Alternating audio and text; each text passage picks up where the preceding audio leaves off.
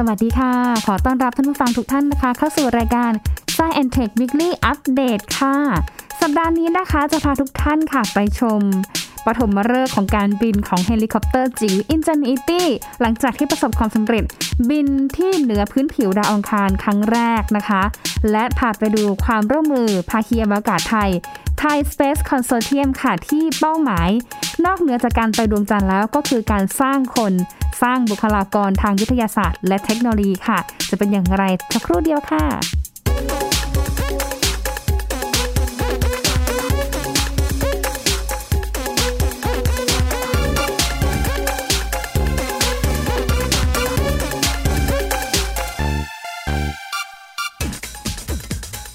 เอาละค่ะนะคะ หลายท่านคงจะเห็นภาพการถ่ายทอดสดจากทางนาซาและก็ทาง JPL แล้วนะคะที่ เห็นภาพเฮลิคอปเตอร์ขนาดจิ๋ว Ingenuity ค่ะ หลังจากที่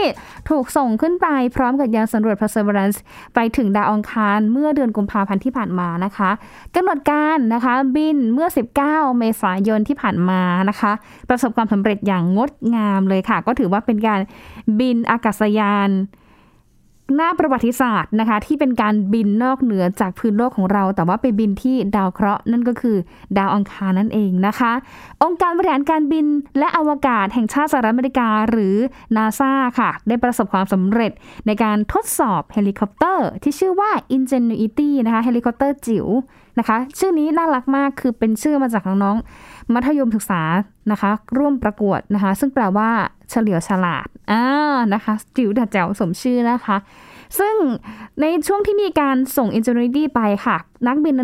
อวกาศหรือว่าทางนาซาเนี่ยนะคะ มีความตั้งใจเลยว่าอยากจะให้ Ingenuity เนี่ยนะคะ บินบนดาวอังคารเป็นครั้งแรก หลังจากที่เฮลิคอปเตอร์เนี่ยนะคะ เดินทางไปถึง Perseverance เมื่อ 18 กุมภาพันธ์ที่ผ่านมา แล้วก็ถือว่าเป็นความสำเร็จ ครั้งสำคัญหน้าประวัติศาสตร์ของนาซาในภารกิจการสำรวจดาวอังคาร และการนำอากาศยานลำแรกนะคะ ที่มนุษย์พัฒนาขึ้นเนี่ยไปบินบนดาวดวงอื่นด้วยนะคะ ถ้าย้อนไปดูเนาะก่อนหน้านี้นะคะ คือนาซาเนี่ยเขาพัฒนาตัวเฮลิคอปเตอร์จิ๋วตัวนี้นะคะมาประมาณ 10 กว่าปีแล้วนะคะ คือวางแผนเลยว่านอกเหนือจากที่เรานะส่งยานไปเป็นรถสำรวจนะคะ เป็นหุ่นยนต์สำรวจภาคพื้นดินแล้วเนี่ยนะคะ อยากจะมีอีก ตัวหนึ่งอะนะที่ช่วยในการสำรวจอีกมุมมองหนึ่งที่เราไม่เคยเห็นมาก่อนนะคะ นั่นก็คือตัวของเฮลิคอปเตอร์เนี่ยแหละนะคะ เป็นอากาศยานที่สามารถบินได้นะคะ เพราะว่าคือถ้ามองไปไกลกว่านั้นณวันนี้นะคะถือว่าเป็นอีกก้าวเล็ก ๆ ที่สำคัญมากนะคะ ที่ทำให้เราเห็นว่ามันมีความเป็นไปได้ที่มนุษย์เองจะส่งอากาศยานนะคะ บินอยู่ที่ดาวเคราะห์ดวงอื่นนะคะ เพราะว่ามัน กว่าที่จะมาถึงวันนี้ได้นะคะนาซาเนี่ยผ่านอะไรมาต่างๆ มากมายเยอะนะคะ แล้วก็ได้ทำการทดลองการบินของเฮลิคอปเตอร์จิ๋วในสภาพอากาศที่จำลองเป็นเหมือนแบบเป็นแบบดาวอังคารเลยที่ไม่ได้เหมือนโลกของเรา การคำนวณการพัฒนาเทคโนโลยีต่างๆเนี่ยนะคะ มันก็เลยมีความซับซ้อนแล้วก็มีความยากมากยิ่งขึ้นด้วยนะคะ แต่ก็ถือว่าเนี่ยแหละค่ะเป็นอีก หนึ่งภารกิจที่น่าภาคภูมิใจแล้วก็นำไปสู่คำถามที่เกิดขึ้นในอนาคตนะคะว่า ถ้าหากมนุษย์เราไปสำรวจดาวอังคารแล้วสามารถที่จะขึ้นอากาศยานบินอยู่เหนือพื้นดินดาวอังคารได้หรือไม่นะคะ เดี๋ยวไปลองฟังเสียงของ Ingenuity ที่เริ่มทดลองบินในครั้งแรกเมื่อ 19 เมษายนที่ผ่านมากันค่ะ This flight control confirming that we have EVRs from Ingenuity. Ingenuity is reporting having performed spin up, takeoff, climb, hover, descent, landing, touchdown, and spin down.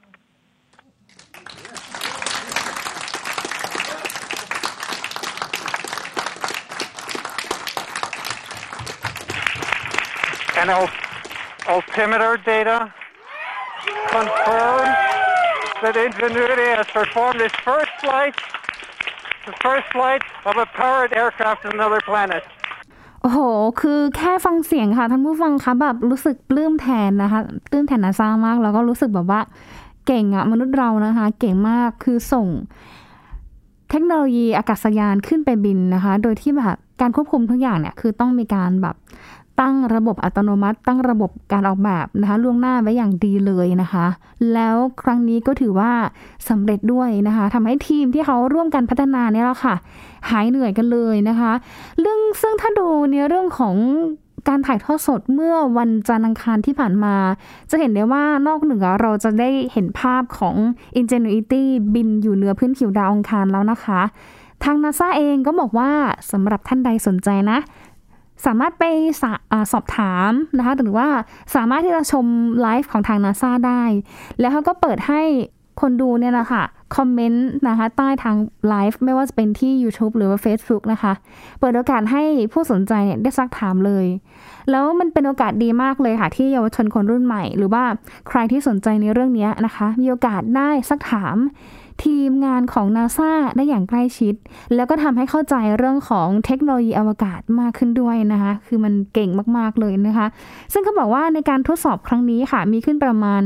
19 เมษายนที่ผ่านมาตามเวลาของประเทศไทยนะคะ หรือว่าประมาณบ่าย 2 34 นาที ที่บริเวณพื้นผิวดาวอังคารที่เรียกว่าหลุมอุกกาบาต Jezero Crater ค่ะ ห่างจากบริเวณที่รถหุ่นยนต์สำรวจ Perseverance ลงจอดประมาณ 64.3 เมตรนะคะ ซึ่งภายหลังที่มีการแยกตัวจากรถหุ่นยนต์ Perseverance ในช่วงต้นเดือนเมษายนเนาะก็คือ Ingenuity เนี่ยนาง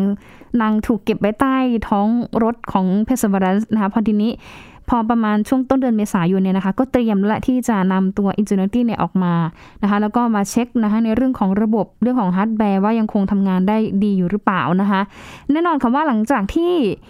ตัวของ Ingenuity นะคะถูก Perseverance เนี่ยปล่อยออกมาจากใต้ท้องนะคะ แล้วก็ทำให้เที่ยวบินของเฮลิคอปเตอร์ลำนี้นะคะ สามารถบินได้นะคะ มันก็เป็นไปตามแผนนะคะ คือบินได้สูงเนี่ยประมาณ 3 เมตรนะคะ ก็ถือว่าสูงแล้วนะ คือบินได้อะสำเร็จนะคะ แล้วก็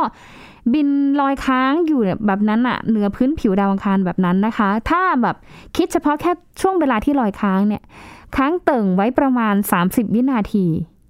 30 วินาทีนี้มีความหมายนะคะท่านผู้ฟังคะคือ มันทำให้เราได้เห็นว่าการบังคับอากาศยานต่างๆเนี่ยภายในเวลา 30 วินาทีเนี่ยนะคะมันเกิดขึ้นได้ แล้วมันก็จะนำไปสู่ในเรื่องของการบินในช่วงระยะเวลาที่มันยาวขึ้นอีกนะคะ แต่ถ้ารวมเวลาที่เหมือนตั้งแต่บินขึ้น บินลงจอดสู่พื้นดินทัชดาวเนี่ยนะคะ หลักๆ แล้วรวมเวลาในการบินเนี่ยประมาณ 39.1 วินาที เป๊ะขนาดนั้นเลยนะคะ ซึ่งก่อนหน้านี้ค่ะ เขาก็บอกว่ามันเป็นเรื่องราวที่หลายคนแบบเผื่อใจเอาไว้อยู่เหมือนกันนะคะ เพราะว่าตอนแรกๆอะที่มีการปล่อยยานนะคะจำได้เนาะเรื่องของ 7 นาทีแห่งความเป็นความตาย คือถ้าปล่อยยานแล้วลงจอดพื้นผิวได้อย่างสำเร็จนะคะ เราก็ไม่แน่ใจอีกว่าในระหว่างที่การลงจอดเนี่ย การกระแทกมันจะมีผลอะไรต่อ อุปกรณ์ของยานไหม มันมีความเสียหายอะไรไหม แต่ปรากฏว่า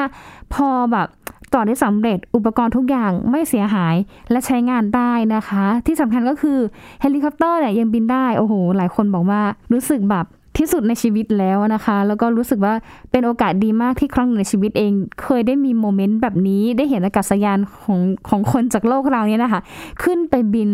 ลอยอยู่เหนือพื้นดินของดาวอังคารด้วยนะคะ หลังจากที่บินได้ประมาณพักหนึ่งเนี่ยแหละค่ะ ทางห้อง lab JPL ก็รายงานนะคะว่าทาง Ingenuity และก็ Perseverance นั้นมีการส่งสัญญาณ และก็ส่งภาพข้อมูลกลับมาที่ห้องแลบด้วยนะคะ เดี๋ยวมีบรรยากาศของการรับภาพครั้งแรกนะคะ ว่าเห็นภาพแล้วเนี่ยในห้องแลบเขาตื่นเต้นกันขนาดไหนค่ะ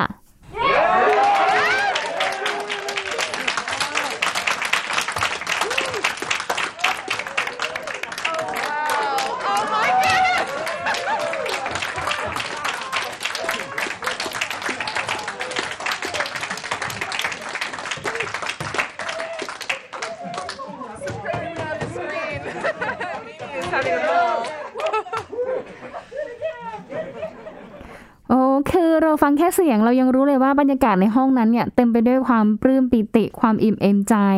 นะคะ หลายคนก็ร้องไห้กลั้นน้ำตาแทบไม่อยู่นะคะ แล้วก็ถือว่าเป็นเรื่องราวที่ดีๆเกิดขึ้น เพราะว่าท่านผู้ฟังลองนึกดูเนาะสิกว่าปีที่ผ่านมาเนี่ยนะคะ ทดลองไม่รู้กี่ครั้งต่อกี่ครั้งนะคะ ล้มเหลวบ้างสำเร็จบ้างก็คือแบบแก้กันไปปากกันไป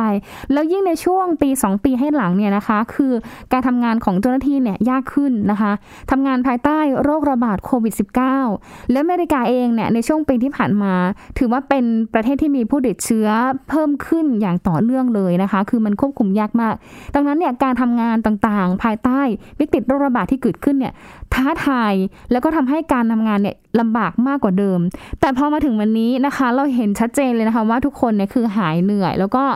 รู้สึก ได้แรงบันดาลใจได้พลังใจที่จะพัฒนาเทคโนโลยีเหล่านี้ต่อไปด้วยนะคะ ซึ่งก่อนหน้านี้ค่ะทางนาซาเองได้การเลื่อนกำหนดการบินของเฮลิคอปเตอร์ Ingenuity มาแล้วครั้งหนึ่งนะคะ เนื่องจากว่าก่อนหน้านี้มีปัญหาเรื่องของการสร้างการ recheck ระบบซอฟต์แวร์นะคะ ซึ่งเขาบอกว่า ถ้าดูในเรื่องของการนำอากาศยานบินในชั้นบรรยากาศของดาวอังคารเนี่ยนะคะ มันทำได้ยากกว่าการบินของชั้นบรรยากาศของโลก เนื่องจากว่าชั้นบรรยากาศของดาวคารเนี่ยมีความดันอากาศที่เบาบางมากนะคะ คือดันเพียงแค่แบบ 1%เท่านั้นนะคะ เมื่อเทียบกับความดันของโลกนะคะ แล้วก็ยังพบว่าแรงโน้มถ่วงของดาวคารเนี่ยนะคะ นางมีแรงโน้มถ่วงน้อย มีแรงโน้มถ่วงเพียงแค่หนึ่งในสามของโลกเท่านั้นเอง ยกตัวอย่างเช่น สมมติว่าอยู่โลกเราเนาะเราหนัก 60 กิโลกรัม แต่พอเราไปชั่งที่ดาวคารเนี่ยจะหนักแค่แบบ 20 กิโลกรัม เพราะว่าเขามีแรงดึงดูดน้อยนะคะ การเคลื่อนที่อะไรต่างๆเนี่ยนัก วิจัยหรือว่านักพัฒนาเนี่ยนะคะมีการออกแบบให้แบบแตกต่างจากโลกแน่นอนนะคะ แล้วก็ถ้าเสิร์ชเข้าไปที่คำว่า JPL Ingenuity นะคะมันจะขึ้นแบบคลิปภาพที่เห็นเลยนะคะว่าทาง JPL หรือว่า NASA ห้องแลบของ NASA เนี่ยนะคะ เขาพัฒนา Ingenuity เนี่ยมีวิวัฒนาการแบบไหน เริ่มจากอะไรแล้วก็ทดลองแต่ละครั้งเนี่ยนะคะ มันใช้รายละเอียด เยอะมากนะคะ ก็ต้องเห็นความลำบากของเจ้าหน้าที่แล้วค่ะ เข้าใจเลยนะวันนี้นะคะ วันที่เขาได้รับภาพแรกๆเนี่ยนะคะ ดีใจขนาดไหนนะคะสำหรับเฮลิคอปเตอร์ Ingenuity ค่ะ ถูกแบบออกมาให้มีลักษณะคล้ายกับกล่องสี่เหลี่ยมขนาดเล็ก ความกว้างของลำตัวเนี่ยประมาณ 13.6 ถึง 19.5 เซนติเมตร เส้นผ่าศูนย์กลางของใบพัดนะคะ มีขนาดเส้นผ่าศูนย์กลาง 1.2 เมตร มอเตอร์ใช้พลังงานไฟฟ้า 350 วัตต์ที่ผลิตจากแผงโซลาเซลล์บริเวณด้านบนสุดของใบพัด ด้านล่างของลำตัวเฮลิคอปเตอร์ มีการติดตั้งขาสี่ขานะคะ เพื่อรองรับน้ำหนักนะคะในการบินขึ้นลงนะคะหรือโครงสร้างทั้งหมดของเฮลิคอปเตอร์ด้วยนะคะ ถ้าดูน้ำหนักรวมๆแล้วนะคะ ก็เป็นเฮลิคอปเตอร์ที่ขนาดแบบจิ๋วนะคะ สมชื่อนะคะ แล้วก็หนักไม่เยอะเลยนะประมาณ 1.8 กิโลกรัม หรือว่า 1 กิโลกรัม 8 ขีดนะคะ มีการเดินทางไปดาวอังคาร โดยการใช้วิธีติดไว้ที่บริเวณใต้ท้องของรถสำรวจหุ่นยนต์ Perseverance มีเป้าหมายก็คือทดสอบ การบินบนดาวอังคาร ซึ่งมีบรรยากาศเบาบางกว่าโลกนับร้อยเท่าทำให้ Ingenuity นั้นนะคะจำเป็นต้องมีใบพัดที่สามารถหมุนเร็วได้ 2,500 รอบต่อวินาทีนะคะ แล้วก็ในช่วงที่บินเนี่ยคือเก๋มากมีความโชว์เออคือโชว์แบบการ spin ตัวของเขาเนี่ยนะคะประมาณ 95 องศาด้วยนะคะ ก็ถือว่าไอเป็นอีกหนึ่งเทคโนโลยีเป็นอีกหนึ่ง เทคนิคที่เก๋ๆแล้วกันนะคะ ในระหว่างที่เราเริ่มเห็นการทดลองบินของ Ingenuity นะคะ ซึ่งความสำเร็จในการทดสอบเฮลิคอปเตอร์ Ingenuity บนดาวอังคารของ NASA นั้น แม้ว่าจะเป็นการบินในช่วงเวลาสั้นๆ ที่ระดับความสูงไม่มาก แต่ก็ถือว่านี่แหละค่ะเป็นความสำเร็จ ครั้งสำคัญนะคะ ท่านผู้ฟังคะเพราะว่าการบิน 30 วินาที จะนำไปสู่การปูทาง สู่การพัฒนาเทคโนโลยีอากาศยาน ที่ใช้บินสำรวจดาวอังคารในอนาคตนะคะ จะเห็นได้เลยว่า มันไม่ใช่แค่ในหนังแล้วแหละนะคะ ที่มนุษย์เนี่ยนะคะ นั่งยานแล้วก็บินรอบดาวอังคารนะคะ เพราะว่าตอนนี้เองนะคะ มันเริ่มที่จะค่อยๆเป็นไปได้แล้วแหละนะคะ ที่เห็น Ingenuity นั้นสามารถบินได้นะคะ นอกจากนี้ค่ะยังเห็นความสำเร็จของเฮลิคอปเตอร์ Ingenuity ยังถูกนำไปเปรียบเทียบกับความสำเร็จของสองพี่น้องตระกูลไรท์นะคะ ที่เป็นผู้พัฒนา เครื่องบินสำเร็จครั้งแรกของโลกนะคะ นี่สองท่านนี้มีคุณคุณูปการต่อวงการการบิน แล้วก็เทคโนโลยีการบินของโลกของเรามากนะคะ เพราะว่าเมื่อ 117 ปีก่อนเนี่ยนะคะ ทั้งสองท่านพัฒนาเครื่องบินได้สำเร็จที่แคลิฟอร์เนียด้วยนะคะ แล้วก็นำไปสู่การพัฒนาเป็นอากาศยานการบินของโลกในปัจจุบันนี้ด้วยนะคะ เนี่ยแหละค่ะแบบเก่งมากๆนะคะ แล้วก็เนี่ยถัดมาในปี 2021 นะคะ คาดว่าถ้าท่านยังอยู่เนาะสองท่านยังอยู่ก็ต้องภูมิใจแน่เลยว่าสิ่งที่ฉันได้แบบ นำร่องปูทางสร้างเอาไว้นั้นก็มีคนเนี่ยนำไปต่อยอดจนสำเร็จ สามารถที่จะไปบินบนดาวเคราะห์ดวงอื่น นอกเหนือจากโลกของเราได้อีกด้วยนะคะ ก็เป็นอีกหนึ่งเรื่องดีๆ ที่เกิดขึ้นด้วยนะคะ เพราะว่าดาวอังคารเองเนี่ยนะคะ ถ้าดูแล้วเนี่ยอยู่ไกลจากโลกมากเลยนะคะ เพราะฉะนั้นเนี่ยนะคะในการควบคุมยานเขาบอกว่ามันยากมากเลยนะคะ คือแทบจะเป็นไปไม่ได้เลย ที่จะควบคุมยานแบบวินาทีต่อวินาที ซึ่งเขาบอกว่าเดี๋ยวหลังจากนี้นะคะ หลังจาก 19 เมษายนนี้นะคะวันพฤหัสนะคะก็คือเมื่อวานนี้นะคะ 22 เมษายน ก็จะเริ่มควบคุมบางแผนเพื่อขยายเส้นทางการบินเที่ยวถัดไปก็ได้นะคะ พอหลังจากที่ Ingenuity เนี่ยบินแล้ว คาดว่า Perseverance เองเนี่ยก็จะเริ่มเคลื่อนตัวนะคะ เคลื่อนไปแถบ Overlook นะคะเพื่อ ถ่ายภาพอีกมุมหนึ่งนะคะ ในช่วงที่ Ingenuity เนี่ยเขาบินอยู่ เราจะได้เห็นมุมภาพเลยว่า ลักษณะของการบินหรือว่าในช่วงที่มีการบินเนี่ยนะคะ บินกันอย่างไรบ้างด้วยนะคะอะเราไปดูได้นะคะ ถ้าไหนสนใจก็ไปเสิร์ชดูที่ YouTube นะคะเสิร์ชคำว่า JPL Ingenuity NASA นะคะช่วงนี้พักกันสักครู่ค่ะ เดี๋ยวช่วงหน้านะคะ กลับมาติดตามกันต่อนะคะ กับภาคีอวกาศไทย Thai Space Consortium ค่ะ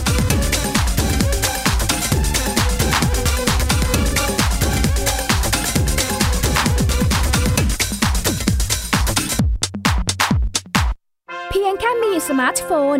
ก็ฟังได้ Thai PBS Digital Radio สถานีวิทยุดิจิทัลจากไทย PBS เพิ่มช่องทางง่ายๆ ให้คุณได้ฟังรายการดีๆ ทั้งสดและย้อนหลัง ผ่านแอปพลิเคชันไทย PBS Radio หรือเวอร์ไบเว็บไทยพีบีเอสเรดิโอคอมไทยพีบีเอสดิจิทัลเรดิโออินฟอร์ทนเมนต์ for all มากกว่าด้วยเวลาข่าวที่มากขึ้น จะพัดพาเอาฝุ่นออกไปได้ครับ มากกว่าให้คุณทันในทุกสถานการณ์ ตามที่กฎหมายดังกล่าวกำหนดเอาไว้ มากกว่ากับเนื้อหาเที่ยงตรงรอบด้านนำมาใช้ในคดีเมาแล้วขับ มากกว่า ในทุกทางออกของสังคม ป้องกันไม่ให้ปัญหาเกิดขึ้น มากกว่ากับข่าวรอบวันในทุกมิติ เครนก่อสร้างเกิดอุบัติเหตุขึ้น มากกว่าด้วยการวิเคราะห์ที่ตรงจุด ความพยายามของภาครัฐที่จะแก้ปัญหา และมากกว่ากับทีมข่าวมืออาชีพ ข่าวไทย PBS ให้คุณได้มากกว่า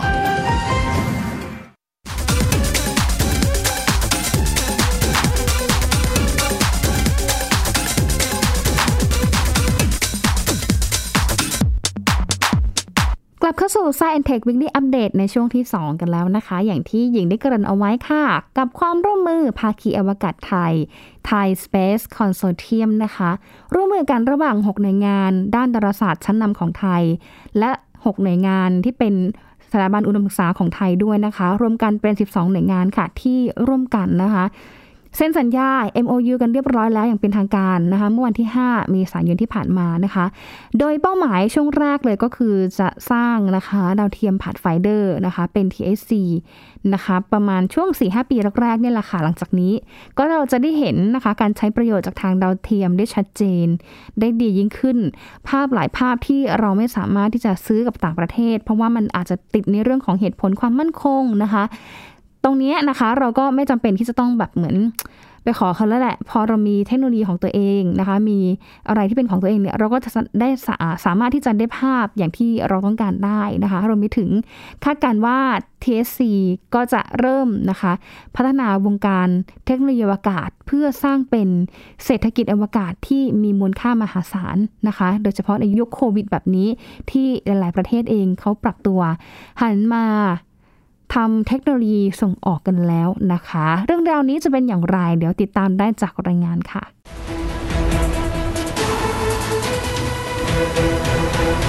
ภายในเจ็ดปีข้างหน้า เราจะส่งยานอวกาศไปโคจรรอบดวงจันทร์ให้สำเร็จ เป็นเรื่องที่ยากอยู่นะครับสำเร็จไม่สำเร็จเป็นอีกเรื่องหนึ่งนะฮะเอ่อยังมีจุดที่เราจำเป็นจะต้องพัฒนาอีกเยอะนะครับ 6 สถาบันวิทยาศาสตร์ชั้นนำ และ 6 สถาบันอุดมศึกษา ผนึกกำลังจัดตั้งภาคีความร่วมมืออวกาศไทยถือเป็นการประกาศความร่วมมือและประกาศแผนการอย่างชัดเจนนะคะสำหรับโครงการ Thai Space Consortium ค่ะ หรือว่าโครงการ TSC ที่มีการร่วมมือกัน 12 หน่วยงานชั้นนำนะคะ ซึ่งในช่วงแรกก็จะมีการเปิดโอกาสให้คนไทยนี่แหละค่ะ ได้ใช้องค์ความรู้ทางวิทยาศาสตร์ ด้านวิศวกรรมศาสตร์รวมไปถึงเทคโนโลยีอวกาศด้วยนะคะ ที่เปิดให้หลาย ๆ คนเองเนี่ยได้มาร่วมกันสร้างเป็นดาวเทียมขนาดเล็กค่ะ แล้วก็นำมาทดลองกันเองแต่ที่น่าสนใจก็คือการประกาศขีดเส้นของกระทรวงอบถึงแผนการไปดวงจันทร์อีก 7 ปีข้างหน้าค่ะ คงหาโครงการไหนที่น่าสนใจไปกว่าโครงการ ภายในเจ็ดปีข้างหน้า เราจะส่งยานอวกาศไปโคจรรอบดวงจันทร์ ให้สำเร็จนะครับมีเสียงปรบมือด้วยเราทำวิทยาศาสตร์กันมาเนี่ยร่วมร้อยปีแล้วนะครับ เดิมเราก็เรียนวิทยาศาสตร์กับบริโภควิทยาศาสตร์นะตอนนี้เราก็กำลังจะเปลี่ยนมาเป็นผู้ผลิต ผู้สร้าง ผู้ทำนวัตกรรม ที่เกี่ยวกับวิทยาศาสตร์และเทคโนโลยีนะครับการเดินหน้าสำรวจอวกาศที่หลายชาติส่งยานไปสำรวจดวงจันทร์นั้นมีมากกว่าครึ่งศตวรรษแล้วนะคะ เห็นชัดเจนจากการแข่งขันในยุคสงครามเย็น ระหว่างอเมริกากับสหภาพโซเวียต โดยเป็นการแสดงถึงศักยภาพความเป็นผู้นำทางเทคโนโลยี ความแข็งแกร่ง มั่นคงทางการเมือง และเศรษฐกิจ อย่างแรกๆค่ะจะมีภารกิจของยานไพโอเนียในปี 1958 ของอเมริกา ต่อมาค่ะเริ่มมีหลายชาติส่งยานไปดวงจันทร์ เช่น จีน อินเดีย ญี่ปุ่น ยุโรป รวมๆแล้วก็มากกว่า 110 ครั้งนะคะ และล่าสุดมีข่าวว่าเกาหลีใต้และตุรกีนั้น เตรียมเริ่มภารกิจนี้เช่นกันค่ะดวงจันทร์จึงเป็นบุตรหมายแรกๆที่นานาชาตินั้นส่งยานไปสำรวจ ซึ่งภารกิจแต่ละครั้งนั้นก็เต็มไปด้วยความท้าทายค่ะ แต่ละประเทศต้องสร้างองค์ความรู้ สร้างคนให้มีรากฐานที่แข็งแรงก่อนค่ะ ก่อนจะเริ่มภารกิจสำรวจอวกาศไปดวงจันทร์ หรืออวกาศในระดับที่ลึกขึ้นค่ะ ระหว่างทางเนี่ยเป็นสิ่งสำคัญเพราะถ้าถ้าเกิดเราต้องการจะทำให้มันสำเร็จเนี่ยมันมีหลายองค์ประกอบมากที่ถ้าไม่มีเราจะไม่สำเร็จนะครับเพราะฉะนั้นถ้าทุกทุกหน่วยงานนะครับที่ที่ร่วมมือกันเนี่ยตั้งเป้าแล้วก็มีความมุ่งมั่นที่จะทำเนี่ยระหว่างทางเนี่ยผมเชื่อว่ามันจะเกิดเอ่อเอฟเฟกต์อะไรหลาย ๆ อย่างนะครับ ที่ที่เป็นประโยชน์กับประเทศนะฮะตอบได้อย่างชัดถ้อยชัดคำเลยนะฮะเป็นเรื่องที่ยากครับเป็นเรื่องที่ยากมากด้วยนะฮะแต่แต่ไม่ได้หมายความว่าเราจะทำมันไม่ได้นะครับไม่ใช่เรื่องที่จะเป็นไปไม่ได้นะครับเอ่อทำไมถึงเป็นเรื่องที่ยากนะครับ ในปัจจุบันตั้งแต่อดีตการจนถึงปัจจุบันเนี่ยก็มีแค่เพียงไม่กี่ประเทศเท่านั้นเองนะครับนับมือได้ว่านับนิ้วได้นะครับ ในฝ่ามือว่ามีประเทศไหนที่ สามารถทำอะไรพวกนี้ได้นะครับที่ไปดวงจันทร์ได้ ในช่วงหลังๆเนี่ยก็จะมีหลายประเทศที่ตั้งเป้าไปดวงจันทร์ของเราค่อนข้างเยอะพอสมควรนะครับไม่ว่าเป็นเกาหลีใต้นะครับหรือตุรกีเองตุรกีนี่ก็จะไปปีหน้าแล้วนะครับ ไปพร้อมๆกับเกาหลีใต้ไทม์ไลน์แผนการดำเนินงานของ TSC คือการเปิดโอกาสให้ทุกคนมาร่วมกันสร้างเทคโนโลยี อย่างการสร้างดาวเทียมที่ใช้งานในระดับที่กว้างและลึกขึ้นค่ะ จริงๆ ขณะนี้งานหลักๆ ของเราที่ทำอยู่ก็คือการออกแบบแล้วก็สร้างดาวเทียมวิจัยนะครับสองดวงด้วยกันนะฮะก็คืออ TSC Pathfinder กับ TSC 1นะครับ ซึ่งองค์ความรู้ที่ได้จากการทำอองค์ประกอบต่างๆ การออกแบบนะครับของดาวเทียมต่างๆ เหล่านี้แล้วก็โปรเจกต์หลายโปรเจกต์ที่จะต้องนำหน้าก่อนนะครับ จะมีส่วนที่เอ่อไปเป็นส่วนหนึ่งของโครงการของยานที่จะไปโคจรศึกษาวิจัยดวงจันทร์ได้นะครับ แล้วก็ไม่นั้นถ้าขาดขาดการเริ่มต้นจากโครงการอื่นๆนะครับ ก็คงไปถึงตรงนั้นไม่ได้ แต่ตรงนั้นไม่ใช่จุดเป้าหมายครับ เพราะว่าจุดวัตถุประสงค์ของการทำ Thai Space Consortium เนี่ยไม่ได้จบแค่การไปดวงจันทร์นะครับ เราคิดว่ายังมีเทคโนโลยีอวกาศอีกมากมายที่จะเกิดประโยชน์กับประเทศไทยนะครับ แล้วก็ทำให้เกิด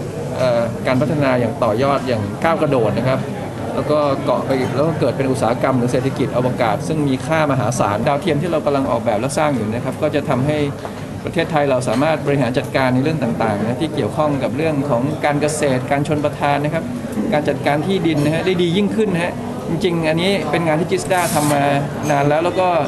เก่งมากนะฮะแล้วก็แต่ที่ผ่านมานี่ถ้าเกิดเป็นภาพในระดับไฮเปอร์สเปกโตรเนี่ยเรายังเป็นจะต้อง ซื้อจากต่างประเทศนะครับ แล้วเขาก็เลือกขายเพราะว่าในส่วนที่เกี่ยวกับความมั่นคงเขาก็ไม่ขายให้เรานะครับจริงๆพรบชุดพรบนี้สำคัญมากกับการพัฒนาเศรษฐกิจอวกาศ เพราะว่าเป็นการส่งเสริมนะครับเศรษฐกิจอวกาศซึ่งกำลังจะเกิดขึ้นในทั่วโลกณขณะนี้ผมมองว่าวันนี้นี่นะครับการร่วมมือกันของ Thai Space Consortium เป็นก้าวที่สำคัญของการผลักดันของประเทศนะครับในการนำเศรษฐกิจอวกาศเป็นเครื่องมือในการสร้างเศรษฐกิจของประเทศชาตินะครับ เทคโนโลยีอวกาศไม่ใช่เรื่องไกลตัวนะคะ เพราะว่ามีหลายสิ่งที่อำนวยความสะดวกในชีวิตประจำวันของเราค่ะ ไม่ว่าจะเป็นการสื่อสารผ่านดาวเทียม การแจ้งเตือนภัยพิบัติ อินเทอร์เน็ต อุปกรณ์อิเล็กทรอนิกส์ กล้องถ่ายภาพ เทคโนโลยีดิจิทัล การใช้ประโยชน์จากคลื่นต่างๆ ที่มาช่วยยกระดับคุณภาพชีวิตค่ะ แต่หากมองอีกด้าน เรื่องความสำคัญการสำรวจอวกาศนั้น ยังเป็นคำถามที่เกิดขึ้นในหลายประเทศทั่วโลกนะคะ โจทย์ท้าทายหลังจากนี้ต้องพิสูจน์ให้ชัดเจน ถึงประโยชน์และความคุ้มค่าของภารกิจด้านอวกาศค่ะ โอ้นะคะ คืองานนี้นะคะ หญิงก็มีโอกาสไปถามอาจารย์ปอนเนาะอาจารย์ก็เป็นเป็นรักษาการผออเทคโนโลยีการบินเพื่อเศรษฐกิจ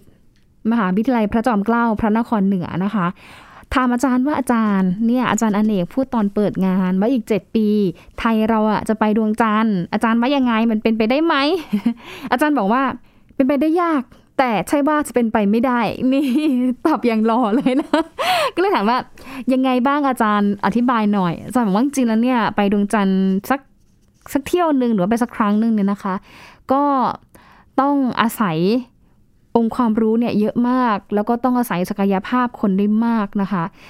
แต่ถ้าเราอยากจะทำอาจารย์เชื่อว่าคนไทยเรามีศักยภาพที่จะไปถึงดวงจันทร์ได้นะคะ แต่ว่าทางนี้ทางนั้นก่อนที่เราจะไปดวงจันทร์สิ่งสำคัญที่สุดคือนอกเหนือกว่าเป้าหมายเลยนะคะ ที่เขาประกาศเอาไว้ก็คือการสร้างคน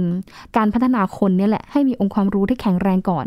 พอหลังจากนั้นนะคะ พอแข็งแรงปุ๊บนะคะ มีการร่วมมือกันมีการส่งเสริมกันจากหลาย ๆ หน่วยงานนะคะ มันก็จะเริ่มมีการ พัฒนาเป็นดาวเทียมขนาดเล็กที่ชื่อว่าดาวเทียม TSC นะคะ เป็น TSC Pathfinder ก็จะเริ่มใช้งานเนี่ยประมาณ 4-5 ปีข้างหน้าเนี่ยแหละจะเห็นได้ว่าเริ่มใช้งานเต็มรูปแบบ ถามอาจารย์สารานโปสยจินดาผออของสถาบันวิจัยดาราศาสตร์แห่งชาตินะ อาจารย์ก็บอกว่าจริงๆแล้วเนี่ยนะคะ เราตั้งเป้าเลยว่าจะให้เทคโนโลยีอวกาศเนี่ยเป็นอีกหนึ่ง กลไกในการขับเคลื่อนเศรษฐกิจของประเทศ ให้มันมีมูลค่าเพิ่มสูงขึ้น เพราะว่าเห็นได้ชัดเจนว่าในยุคโควิด -19 เนี่ยนะคะ การส่งออกผลผลิตของแต่ละประเทศเนี่ยหยุดชะงักลง ส่งออกได้น้อยลง แต่ว่าก็ทำให้อีกชาติหลาย ๆ ชาติเองเนี่ยสวนทางเหมือนกัน เขาก็เลยเหมือนมีการปรับตัวนะคะ เปลี่ยนโดยวิธีการส่งออกเทคโนโลยีแทนแล้วกัน เพราะว่าในช่วงโควิดเนี่ยนะคะ มีคนใช้เทคโนโลยีเยอะมาก อาจารย์สนันก็เลยบอกว่าเนี่ยแหละเป้าหมายของ TSC เลยก็คือเราก็จะพัฒนาคนพัฒนาศักยภาพของคนเนี่ยให้มันเก่งๆ เลยให้มันแข็งแรงปูพื้นฐานเอาไว้ก่อน คือดวงจันทร์เนี่ยนะคะ ค่อยไปโฟกัสมัน แต่ว่าตอนนี้คือเราสร้างคนก่อนสร้างคนแล้วก็สร้างดาวเทียม พอเราได้ดาวเทียมแล้วเนี่ยนะคะ เราจะสามารถมีทรัพยากรนะคะ มีภาพถ่ายที่เราสามารถเอามาใช้ได้เองนะคะ มีข้อมูลที่เราสามารถนำมาใช้ได้เอง เพราะว่าก่อนหน้านี้อาจารย์บอกว่าเวลาที่เราจะขอภาพจากดาวเทียมเนี่ยเราต้องไปซื้อที่ต่างประเทศ และบางทีเนี่ยเราซื้อมาได้ก็ไม่หมดหรอกข้อมูลบางทีมันก็ไม่หมด เพราะว่ามันติดปัญหาในเรื่องของความมั่นคงอยู่ อันนี้คือก็เข้าใจต่างประเทศเขาเขาก็เหมือนไม่สามารถที่จะเอามาให้เราได้ แต่ทีนี้ถ้าเรามีดาวเทียมเป็นของตัวเองเนี่ยทุกสิ่งทุกอย่างเลยนะคะ เราก็จะมีเป็นของตัวเองนะคะ แล้วก็มันก็จะช่วยกระตุ้นให้ประชาชนเนี่ยบริโภคเทคโนโลยีอวกาศ ในประเทศของเราเนี่ยได้มากขึ้นด้วยนะคะ อันนี้ก็เป็นอีกหนึ่งเป้าหมายของทาง TSC นะคะ ก็คือสร้างคนนี่แหละ นอกเหนือจากการไปดวงจันทร์นั่นเองนะคะ ทั้งหมดนี้คือ Science Tech Weekly Update ค่ะ เจอกันนะคะ ทุกวันจันทร์ถึงวันศุกร์เที่ยงครึ่งถึงบ่ายโมง ก็จะมีน้องยีนกับน้องหญิงสลับหน้าที่กันดูแลทุกฟังแบบนี้ละค่ะ แต่ว่าช่วงนี้หมดเวลาแล้วนะคะ ขอให้ปลอดภัยจากโควิดทุกท่านค่ะ สวัสดีค่ะ